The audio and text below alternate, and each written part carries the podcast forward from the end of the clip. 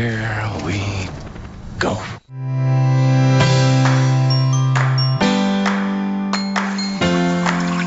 That's outstanding. Like a farmer in his field. Well, if that isn't some juicy content. Indeed. Circle gets the square.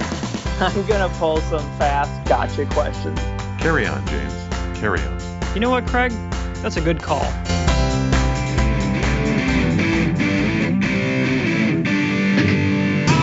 Away for too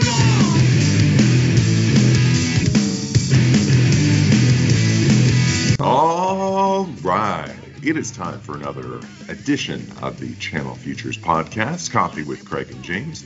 I'm the editorial director of Channel Futures, Craig Galbraith. Joining me, as always, the man they call Mr. Anderson. Mr. Anderson. Our senior news editor, Mr. James Anderson. James, how the heck are you? I'm doing great.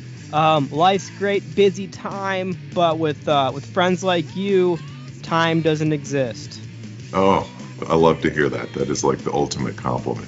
So, I hope you don't mind if I start this podcast with a, a little mea culpa. Is that all right? A little, a little apology. Yeah, man, you you you have your culpas. That's you, you, you go off, King. It truly is a case uh, where we've been away for too long. Now, first, I acknowledge I used this song in a previous podcast opener, but I think it's been like three years, so I hope our casties uh, will forgive me for that. But uh, it's been two months, uh, if you don't count the live podcast we did at the Channel Partners Conference and Expo in April, since we've had one of these little get togethers, uh, the two of us, uh, along with our throng of loyal casties. But uh, I apologize. It, it's been a busy time. We had the event, uh, but we're back here. It's time for summer, and we're gonna we're gonna be knocking out some of these podcasts. What do you think? It's time, and uh, yeah, we we appreciate your patience in all of this. Not that you really had a choice, but uh, yeah, just to kind of follow along with this mea culpa, you know, I'd like to say that we can only ask our loyal casties for Forgiveness. forgiveness. I like that. It's worth noting that both of these songs, so even though I re-rack the uh, Soundgarden song, but this Matthew West song, both from 2012. You know why, James? Because this is the 112th episode of the podcast. We keep it going. We keep the traditions going, even if we don't get the podcast up uh, often enough. That's what matters, you know. The casties they they really like their rituals. Uh, At least I do. Well, anyway, my friend, uh, we got a lot to talk about because we haven't uh, had this podcast in a bit. Uh, one of them is the Channel Partners Conference and Expo. As mentioned, this is the first uh, podcast we've had since then. And for those of you who haven't heard, and you probably have, it was such a record breaking event. 7,400 attendees. That smashed our old record of around 6,200. We had more than 320 exhibitors, 160 speakers I found on the website. Just record breaking all around. It was such a good time. Uh, time goes by so fast. It was just a few weeks ago, but uh, we're still reveling in the glory from a successful Channel Partners Conference and Expo. Oh yeah, it was a nice time, Craig. You know, speakers did a great job. Major major props to them. Um, some great events hosted within the conference that I thought were quite lovely, and we're excited to uh, see many of you again in the fall with our next show. That one's coming up pretty soon in September. I know you're going to talk about that in just a second. And then after that, I'm going to talk about, we're going to go in a little reverse order here, the Channel Partners Europe event that is just a couple of weeks away. But why don't you start, since this podcast kind of backwards than normally anyway, uh, why don't you start with the MSP Summit and what's going on there in September? Yeah, so no doubt you heard about the MSP Summit, this gathering of some of the, the top MSP partners and, and vendors and analysts in the space to talk about the industry and, and network. But we've also added to that uh, what we're calling the Channel Partners Leadership Summit. And, uh, you know, if you do not, uh, if you're a partner that does not offer um, managed IT services, but but you are coming from more of the agent, uh, the advisor, the consultancy background, and you are wondering, hey, what's this show got for me? Well, we have tried to target our fall show to include some tracks and some content that many of you has have been asking for. A lot of you have been asking for content that is less around technology, um, less around some of those technical nuts and bolts, and more around how to run a business, how to deal with M&A, how to hire, um, how to negotiate, how to scale. And that's the question that a lot of leaders of agency firms are asking these days because growth is a challenge. Uh, but as we can see from the example of many partners, it's very much attainable. So this can be a great chance to sort of trade mind share and do a lot of networking, but really kind of finely honed networking. And um, I think it's going to be a great time. In addition, we also have the Women's Leadership Summit, um, which I believe, Craig, is uh, through the Alliance of Channel Women, our friends there, right? Yeah, absolutely. We're working closely with them. Uh, overall, we're looking for uh, 1,500 attendees, and it may grow even more than that uh, for really what's a first of its kind event. Uh, it's going to be for the whole channel. Uh, we fully expect, based on those industry conversations we've been having, that that uh, 1500 number could grow significantly. So uh, it's going to be a good event, my friend. Oh yeah, this channel partners Europe thing you speak of. What's what's all that about?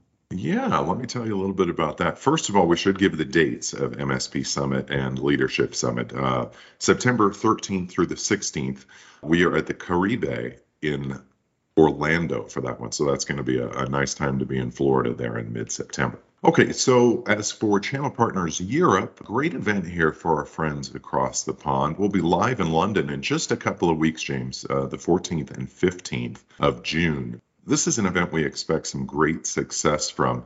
Uh, it started, we had our first one the year before the pandemic. We got off to a nice start, but then, of course, the pandemic kind of threw a wrecking ball into everything. But now we're rebounding in a big way.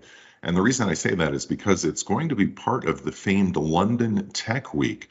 So there's going to be a lot of opportunity, uh, not just for channel partners, but for anyone interested in technology uh, in London. We're expecting more than 500 MSPs, resellers, and vendors. Going to have some insight from more than 50 top EMEA channel leaders, innovators, and experts. Uh, James, you probably are wondering what kind of topics are going to be in the keynote stage. Are you wondering that?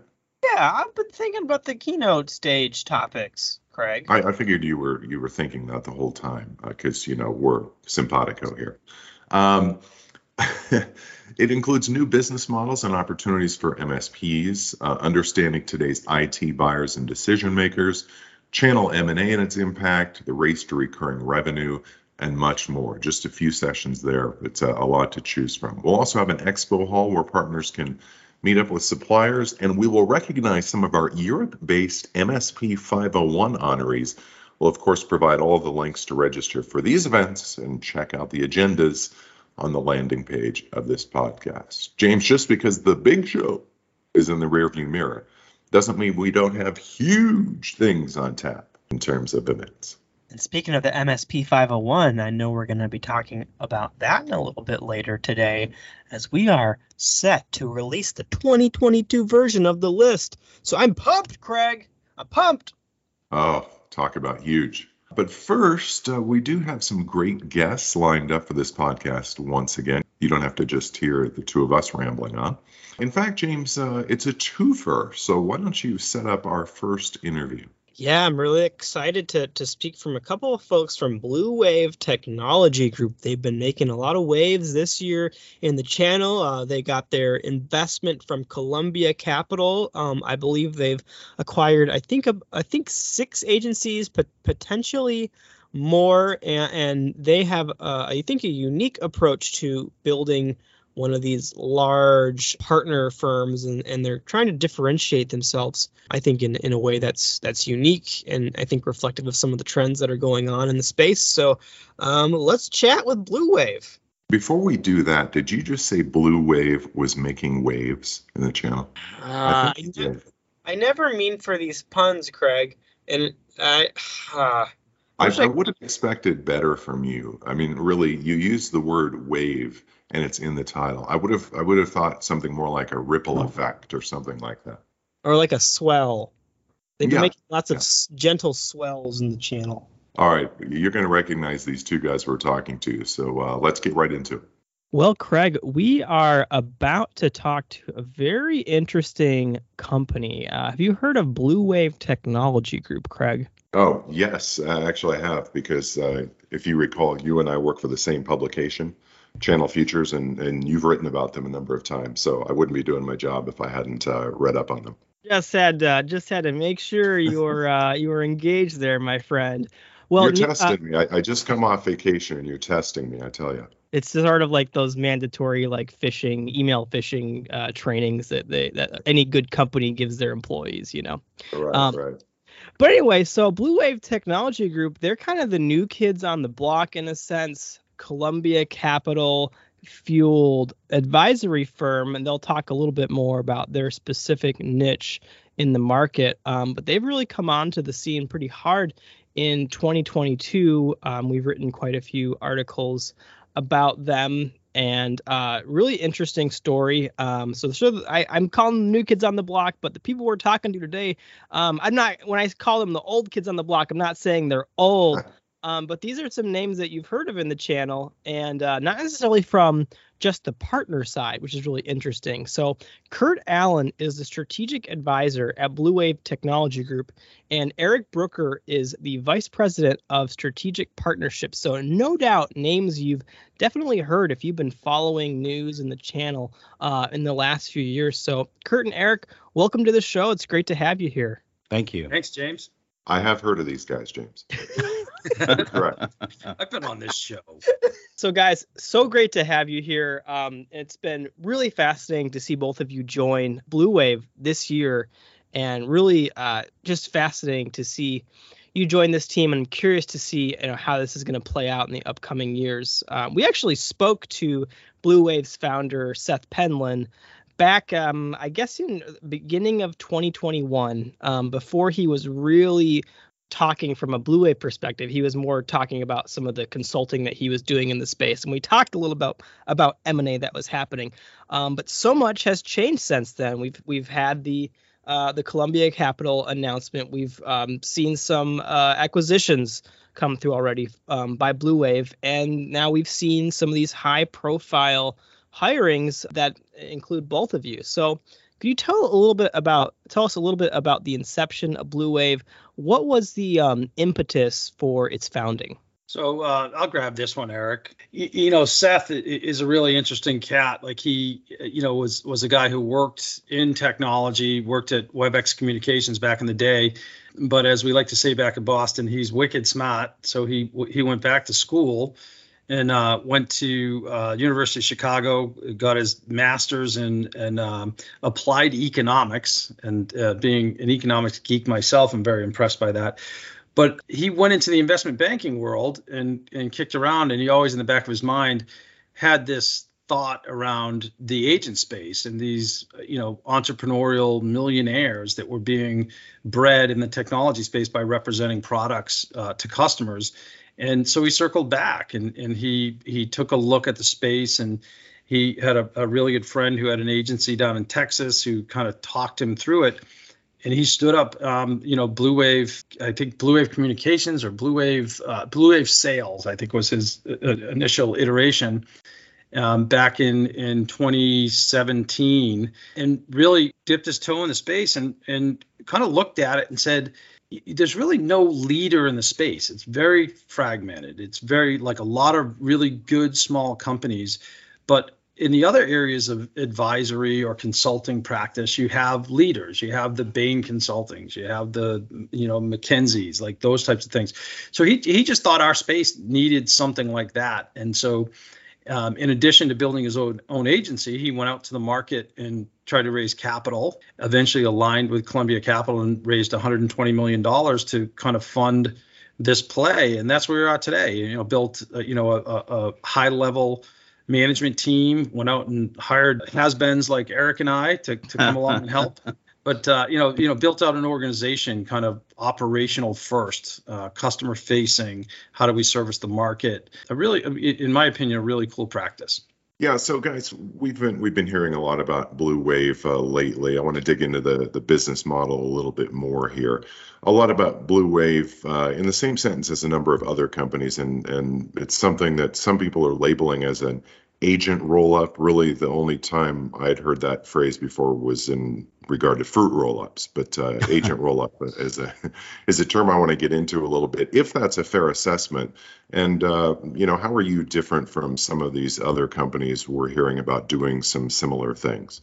So I can take that, Kurt. You know, it's interesting. When I first got here a few months ago, I think the idea of agent roll up or hey, you guys are are a lot like X seemed like the the early entry into a partner that wanted to talk mergers or acquisitions. I think the agent roll up is what we're hearing a lot, but I think our strategy is distinctly different. We're not looking to acquire just any organization. In fact, I, am not even a big fan of the word acquire or merge. This is really more us forming a partnership and, and growing together at scale. So, Kurt just talked about creating this national advisory firm, something that that in scope looks and feels again like a, a Bain or an Accenture. And to do that, we need not just more revenue. We need not just more customers, but we're looking for folks to partner with us in the sense that we're looking for companies regionally of scale, folks that have been successful at a regional level and where we can leverage their resources, their know how as entrepreneurs, but also the team that they've built, bringing them into the fold and bringing them into the Blue Wave family because we recognize it's going to take an awful lot of people, resources, and, and candidly, entrepreneurs, folks that have done this before for us to scale the way in which we want. So I think that is probably number one. One of the things that really differentiates us is sure mergers and acquisitions, agent roll up. Those are the, the easy catchphrases to grab someone's attention. But again, from a partnership perspective, we're looking for folks. I understand that we're going to lose some people along the way. And specifically, what I mean by that is there's probably going to be some entrepreneurs that decide to exit the business. But for people that want to stay in the business, we would absolutely welcome that. So, the idea again to grow at scale, we need people, we need resources. And I also think our strategy is very long term in nature. Again, to, to build a, a Bain or an Accenture or a Deloitte type organization, this isn't something that's going to happen overnight. This is a, a five to 10 year journey for us. That's uh, pretty helpful to hear. Could you talk about a little bit about how it's going to differ um, for the entrepreneurs that choose to be part of this?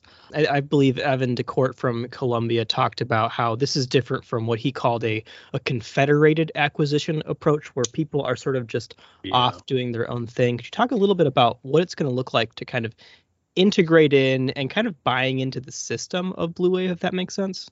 I, I think that's a really important distinction, James.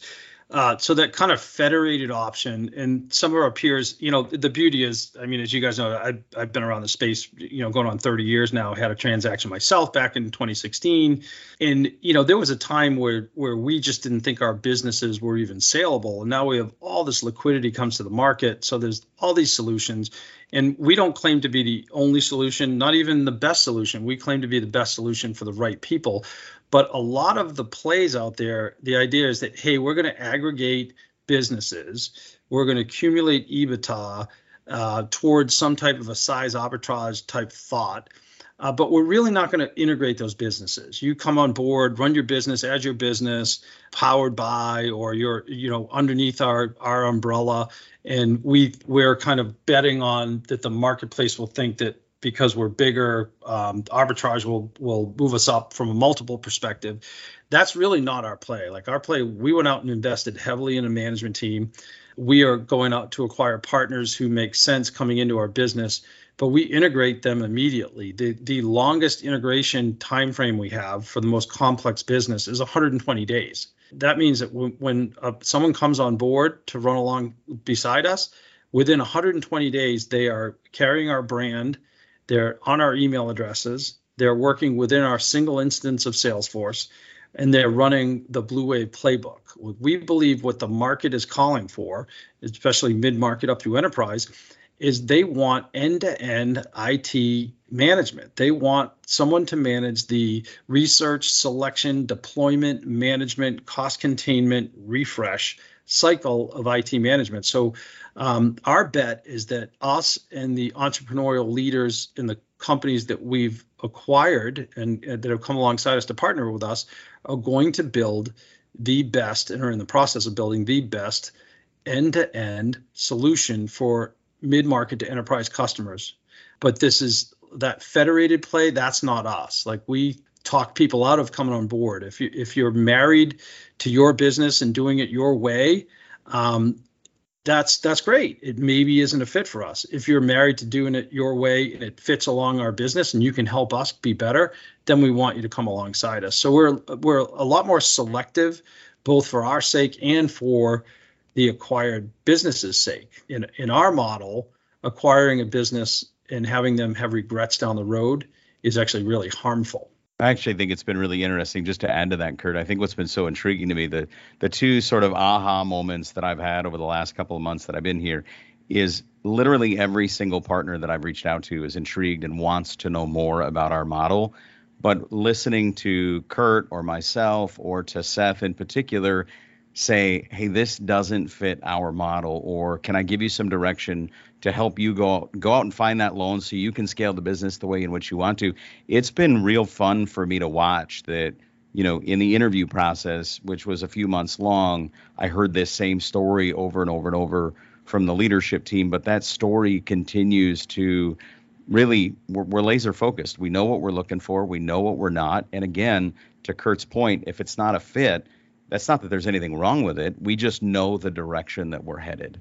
Yeah, I was going to say that business model discussion uh, is quite fascinating, guys. Um, so, your COO, uh, Wayne Dietrich, uh, recently was quoted in a story talking about the future of the sourcing partner. And I'll be upfront here. James actually fed me this question. He's so modest because when he says that Wayne was quoted in a story, I'm sure he's talking about one of his. Um, anyway, his opinion was that the uh, team at Blue Wave kind of saw the writing on the wall uh, that partners need to be providing more guidance and support across that customer life cycle, uh, saying that com- customers are demanding more heavy lifting uh, from the partners. Uh, what is it that goes into that heavy lifting? Uh, do you guys think he was talking about? I think there is a lot that goes into that. I think that this industry as a whole has evolved so much in recent years, right? We're seeing the the, the TSD community, the events that they're having at scale are much more uh, intellectual. There's much more to learn from a product perspective than, you know, Kurt said he's been doing this for almost 30 years. 30 years ago, we were talking about, you know, PRIs and connectivity. The next iteration of that was UCaaS and now CCaaS. Now we're talking about security, but it's more from a heavy lifting perspective, it is far more than just the procurement of the product. So we go past procurement to things like install, implementation, customer experience, and all of that. But even on the front end, we're looking at you know planning not just a year ahead but we're having conversations with our clientele about what what the long-term roadmap for their business looks like so we can have a long-term technology roadmap built for them now we also recognize that that's going to change over time. So building the roadmap and beginning to execute on it, but also being able to pivot as their organization changes. And then I think the other thing that is a big focus for us is telecom expense management and wireless expense management. These are things that are in the business today, but we're not seeing a lot in the in in the sub agent community. That's not often talked about. So I think the heavy lifting is, uh, you know, I, I remember a term grown up in this industry from cradle to grave. It's really taking them from where they are today through that entire journey of where they want to be, you know, two, three, four, five years from now. More than again, just just the procurement conversation, which which it's been for so many years. And, and to just to dovetail on that, I mean, I, I think the important part is is that sometimes we we get too cute in this business and we decide what we think the market wants and what I found, you know, in my career is that every time I decide what the market wants, I get smacked in the face.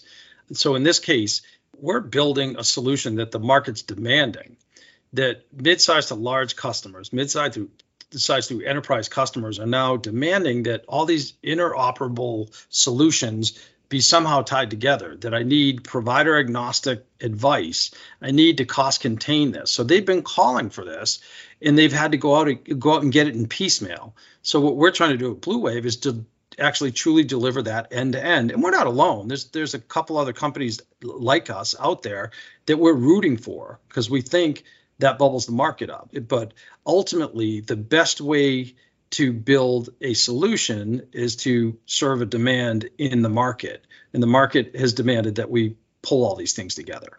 It, brings me interestingly to, to sort of your both of your backgrounds. You've worked at a variety of companies, and I, I think both of you have been on the partner side to some extent, but in more recent years, you've had some big stints at different vendors. So, and it's what's interesting to me is I feel like historically, um, the vendor has really taken the onus of you know responsibility for sort of maybe the project management side or just ensuring this sort of cradle to grave approach that that's getting taken care of. And correct me if i'm out of line here but i guess i'm wondering if there's anything that you're taking from these experiences eric you most recently being at, at Bigleaf and and kurt you being at, at windstream and, and some other carriers and i guess what it's like to bring that experience where you have this sort of responsibility uh, to bring this level of service to the end customer what it's like bringing that into a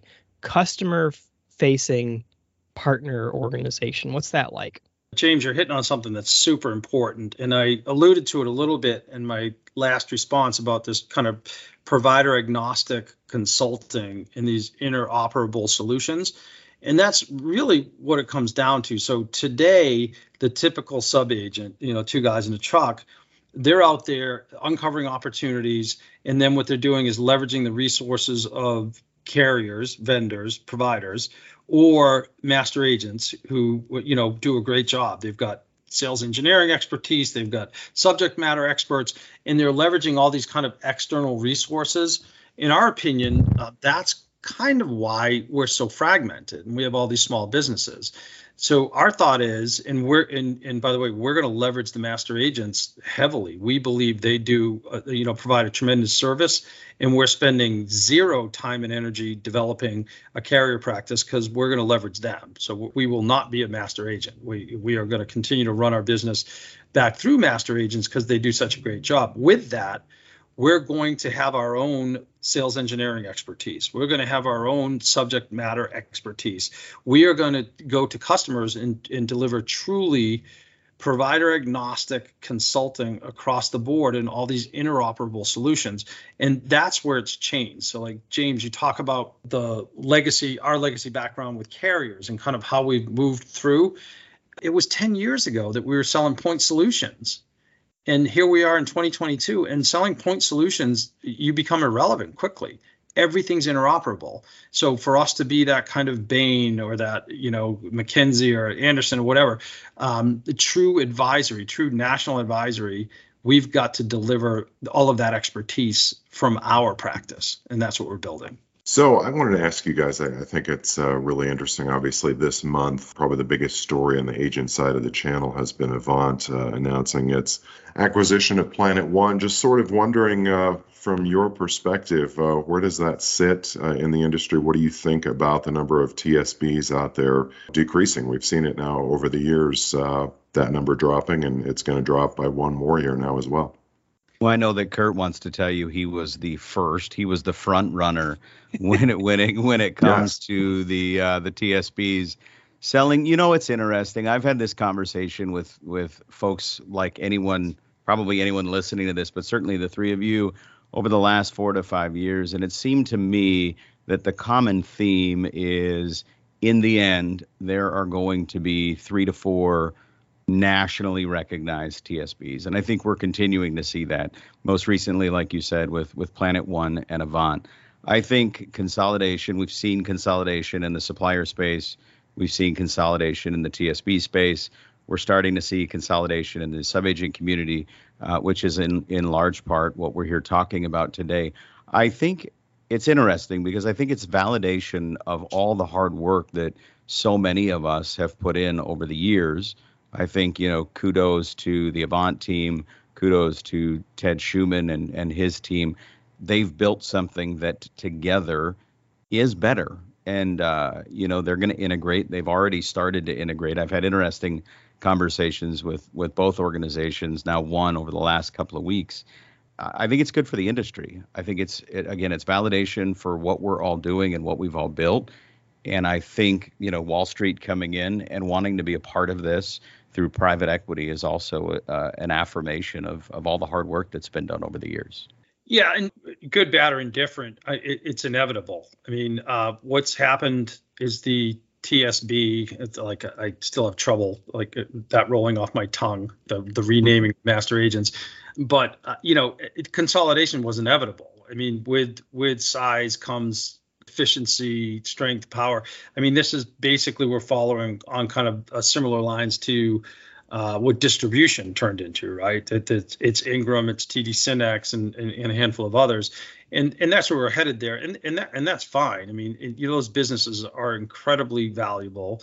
Those um, revenue streams are, uh, you know, incredibly resilient, which is why you know capital is attracted to them. But the interesting thing is as i talk because i've been kind of floating around the, the private equity world the last couple of years since my last carrier stint capital is also flowing to obviously direct selling organizations like ourselves.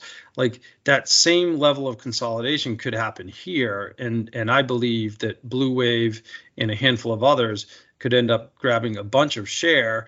And the difference is you're talking about instead of passing through 85% of the commissions to a subagent, you're talking about selling that on front line and collecting 85% of those commissions. So, uh, what I find really attractive about Blue Wave and businesses like this, as uh, you know, I, I'm looking at where to spend my time and dollars and energy, is that you can move the needle a lot faster. And and by the way, um, I, I'm an investor in Blue Wave as well. Like no one would hire me these days. I actually have to write a check to get a job. But uh...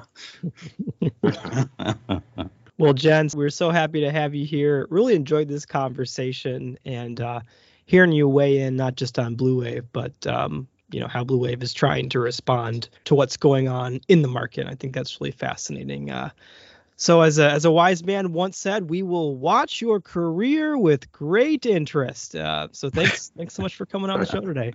Thanks for having guys. us. Thanks for having us. Thanks, guys. Well, Craig, I thought that was pretty enjoyable. I thought that was a nice, candid conversation about the uh, some of the M and A going on, some of the just different uh, models that are out there that are we're going to see competing with each other over the next few years, but also kind of trying to hope hoping to sort of raise the overall tide that is the the channel. Did you just say raise the tide again when we were talking about Blue Wave? I mean, I'm not meaning to do this stuff, Craig.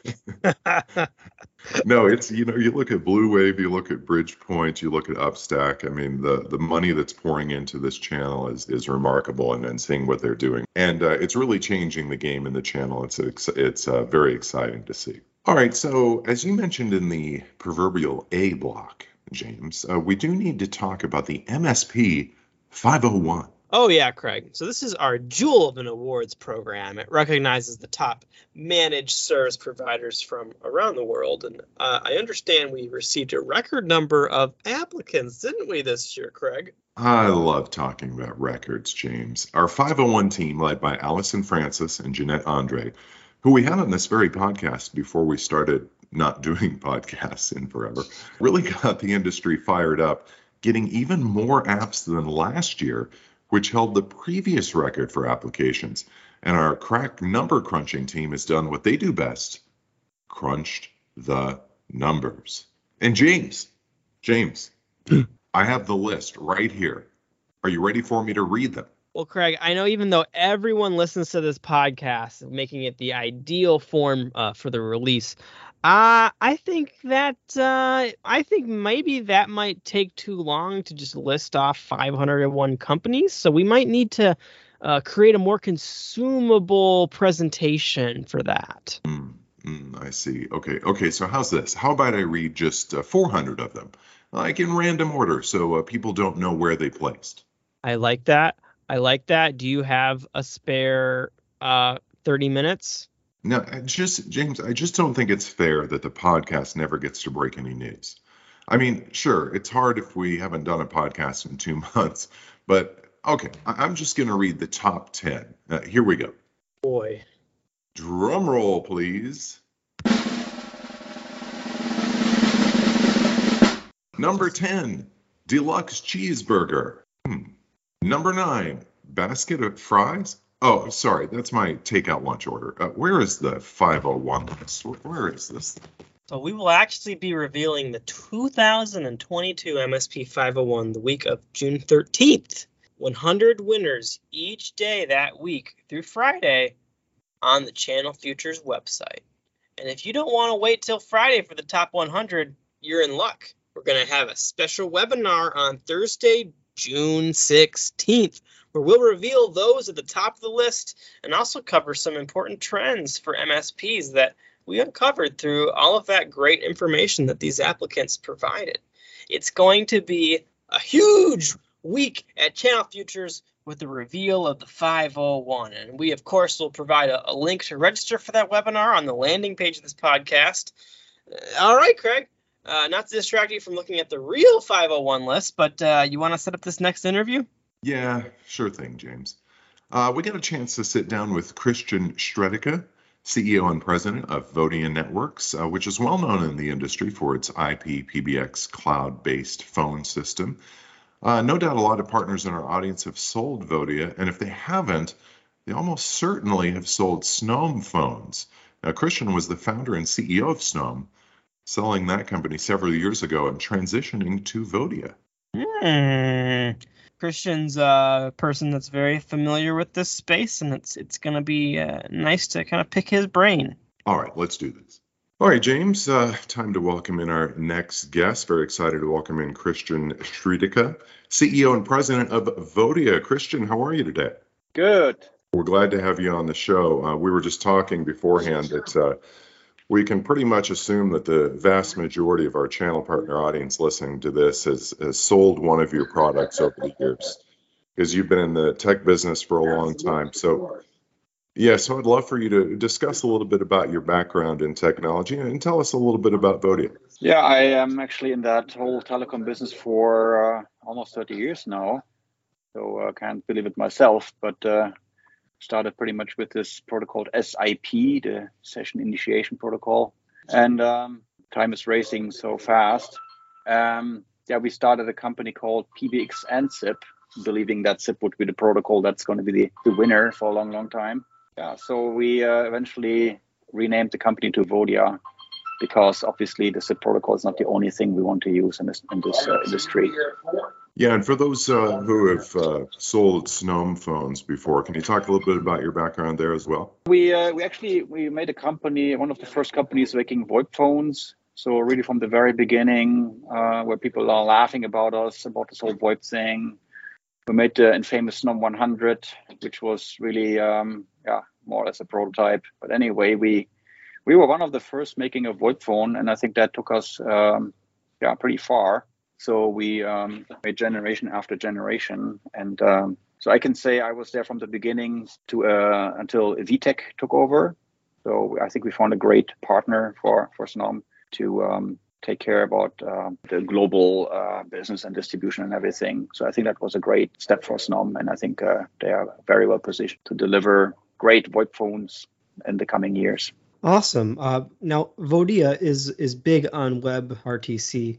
Could you talk a little bit about that technology and what it does? Yeah, WebRTC is actually it's an API inside the browser.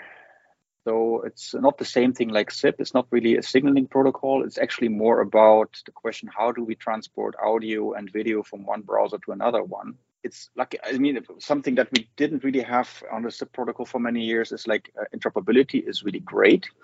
That means if you have two different browsers, um, they will definitely talk very well to each other using WebRTC. And I think that makes it um, very interesting because um, using WebRTC, uh, many companies are able to roll out services where interoperability is no headache at all, and uh, and it just works.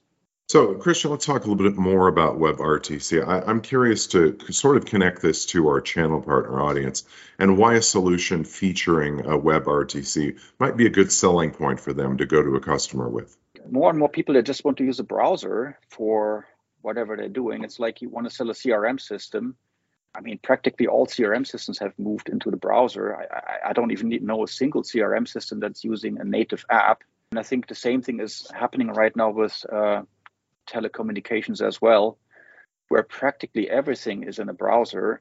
That I think that's kind of pushing the, the whole industry into that direction. The browser essentially killing one hardware platform after the other, one even like uh, applications after the other. Everything going into HTML5, and essentially the telecom industry is just the next victim where um, we're going to see that transition. So, and I think as a as a channel partner, you want to be you don't want to miss the boat. So I think you want to be on board. You want to actually be pushing it. So you want to be one of the earlier ones doing that transition, and not the last one. So Christian, you know, you've historically sold desk phones, and now we're talking about VoIP phones. I'd like to ask you, is there always going to be a place for a phone that's sitting on top of the desk?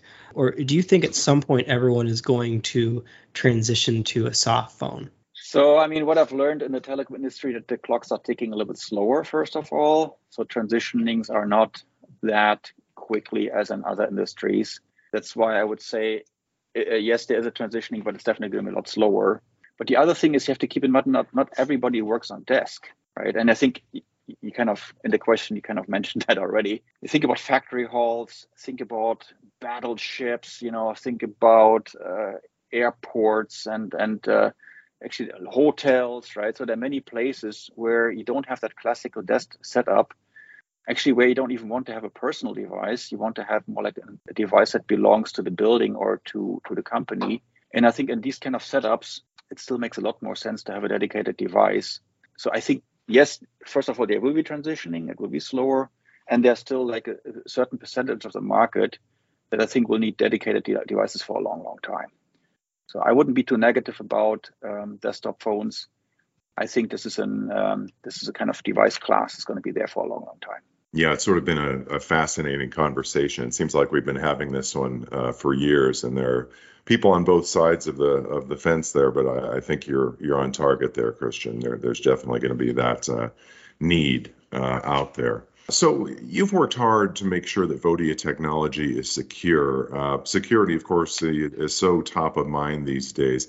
Curious what strides will need to be made uh, to make sure cloud communications uh, continue to be uh, somewhat challenging to penetrate for those bad actors out there. I think the easiest to do that is essentially do whatever has been done in the HTTP world and the web world. Right? So uh, it's kind of hard to have a separate technology and separate defense mechanisms. That's why I think the WebRTC is another reason to go that direction because with mm-hmm. WebRTC and and the web-based technology behind it, you can essentially just piggyback on all the the stuff which is already out there. So in other words, if you're able to secure your web server, you're also able to secure your, your telephone system right? So like like even the big cloud providers are offering like load balancers and anti-DDoS solutions that handle all these kind of attacks anyway. And then all we have to do is just put our cloud service, which used to, which happens to be a telephony service, behind those uh, services, and that will give us already like a tremendous improvement in, in uh, security and then you have to keep in mind nobody does attacks these days just for fun, or very few people. And it is not so cheap anymore to make those massive attacks. So people are thinking where to spend their money on attacks. And they will definitely go for the lower hanging fruit or the whatever, let's say the big banks or the big uh, coin bases. So, and I think the telephony can be um, kind of um, behind all that. So then we don't have to worry so much about the security of uh, our cloud uh, communication platform. Well, Christian, um, thanks for talking to us today um, about Vodia and and some of these trends you're seeing both in uh, WebRTC and in you know like communications in general. Thanks for having me. I'd like to see you around in the industry, maybe the next conference. It uh, was always a pleasure to be in the telecom industry. Absolutely. Christian, thanks for your time today. Great to talk uh, both technology and business. All right, James, good stuff there with Christian Stredicke. Uh, he certainly knows his stuff, uh, going way back in the channel, knows his technology, and knows the business of how to sell these phones. And it was great to catch up with him. Yeah, it was. Uh, it was a nice chat. All right, so James, before we go, I just wanted to, you know, we haven't, uh, I think I've mentioned this 20 times in this podcast, but we we went a few weeks in between uh, information for our loyal casties. So I just thought we'd catch up briefly on the news of the day, and and to me that is all around M&A. We've been talking about it now for well for years, frankly, but it seems like in the last year it has picked up exponentially. And you've been uh, a major contributor to the Channel Futures website on some of these uh, stories about mergers and acquisitions. Uh, most notably, I wanted to talk about a couple of them. One of them is Avant uh, buying Planet One. So for the agent space, I mean, this is just huge, and uh, I think it was one a lot of us didn't really see coming. Yeah, I had sort of heard some of these rumblings and people saying that Avant's going to buy a TSD. I assumed it would be like a smaller TSD, maybe more like regionally focused than Planet One. And so seeing Planet One and, you know, seeing Ted Schumann in that deal, yeah, I, I was shocked. But it, from, from my understanding, um, they were kind of the what's the phrase like the popular kid on the block or or the the the the, the strong arm in the dodgeball gym class session that's getting picked. You you are the king of the made up metaphors. Uh, that's uh, that's what I got to say about that. And what I heard, you know, multiple multiple firms had had been uh, pursuing them and uh, got a lot of offers, and and they they really liked what they had from Avant, and most people would say that they are pretty complementary. I think that was an overarching thing that I heard is that they fit each other pretty well, not much overlap. But it really does make things serious for the remaining companies that want to be quote unquote national TSDs. Um, lots of people tell me, you know, that we're going to be we're going to have three or four. Some some really think it's going to be three TSDs that are in the space that are that are going to be really successful you know two to three years from now. And and now i'm seeing that maybe that's going to be just one year from now. So so curious yeah. to see the next company um, that gets uh, that gets snapped up snapped up? That gets uh, you know that gets bought and uh, who who ends up really staying independent? I, I don't i don't know. But we'll see. Yeah, I don't know if that's uh, going to be possible anymore with uh, the competitive nature of, of things, but uh, I totally agree with you. Hey, James, let's talk about the other one uh, that's really big, sort of uh, covering the whole channel, and that is the announcement here of Broadcom buying VMware for $61 billion. Uh, now, that seems like a big chunk of change.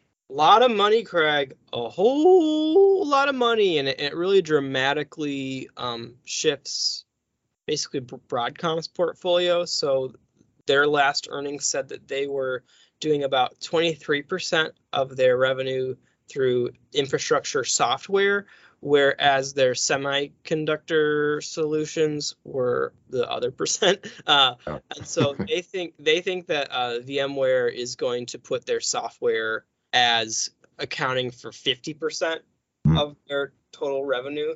So it's a big change. A lot of people felt like it, it was time for VMware to make a move as they are you know, I mean, they're certainly a leader in their space, but beginning to be viewed as a, a quote unquote legacy technology that was trying to make the pivot to as a service, but mm-hmm.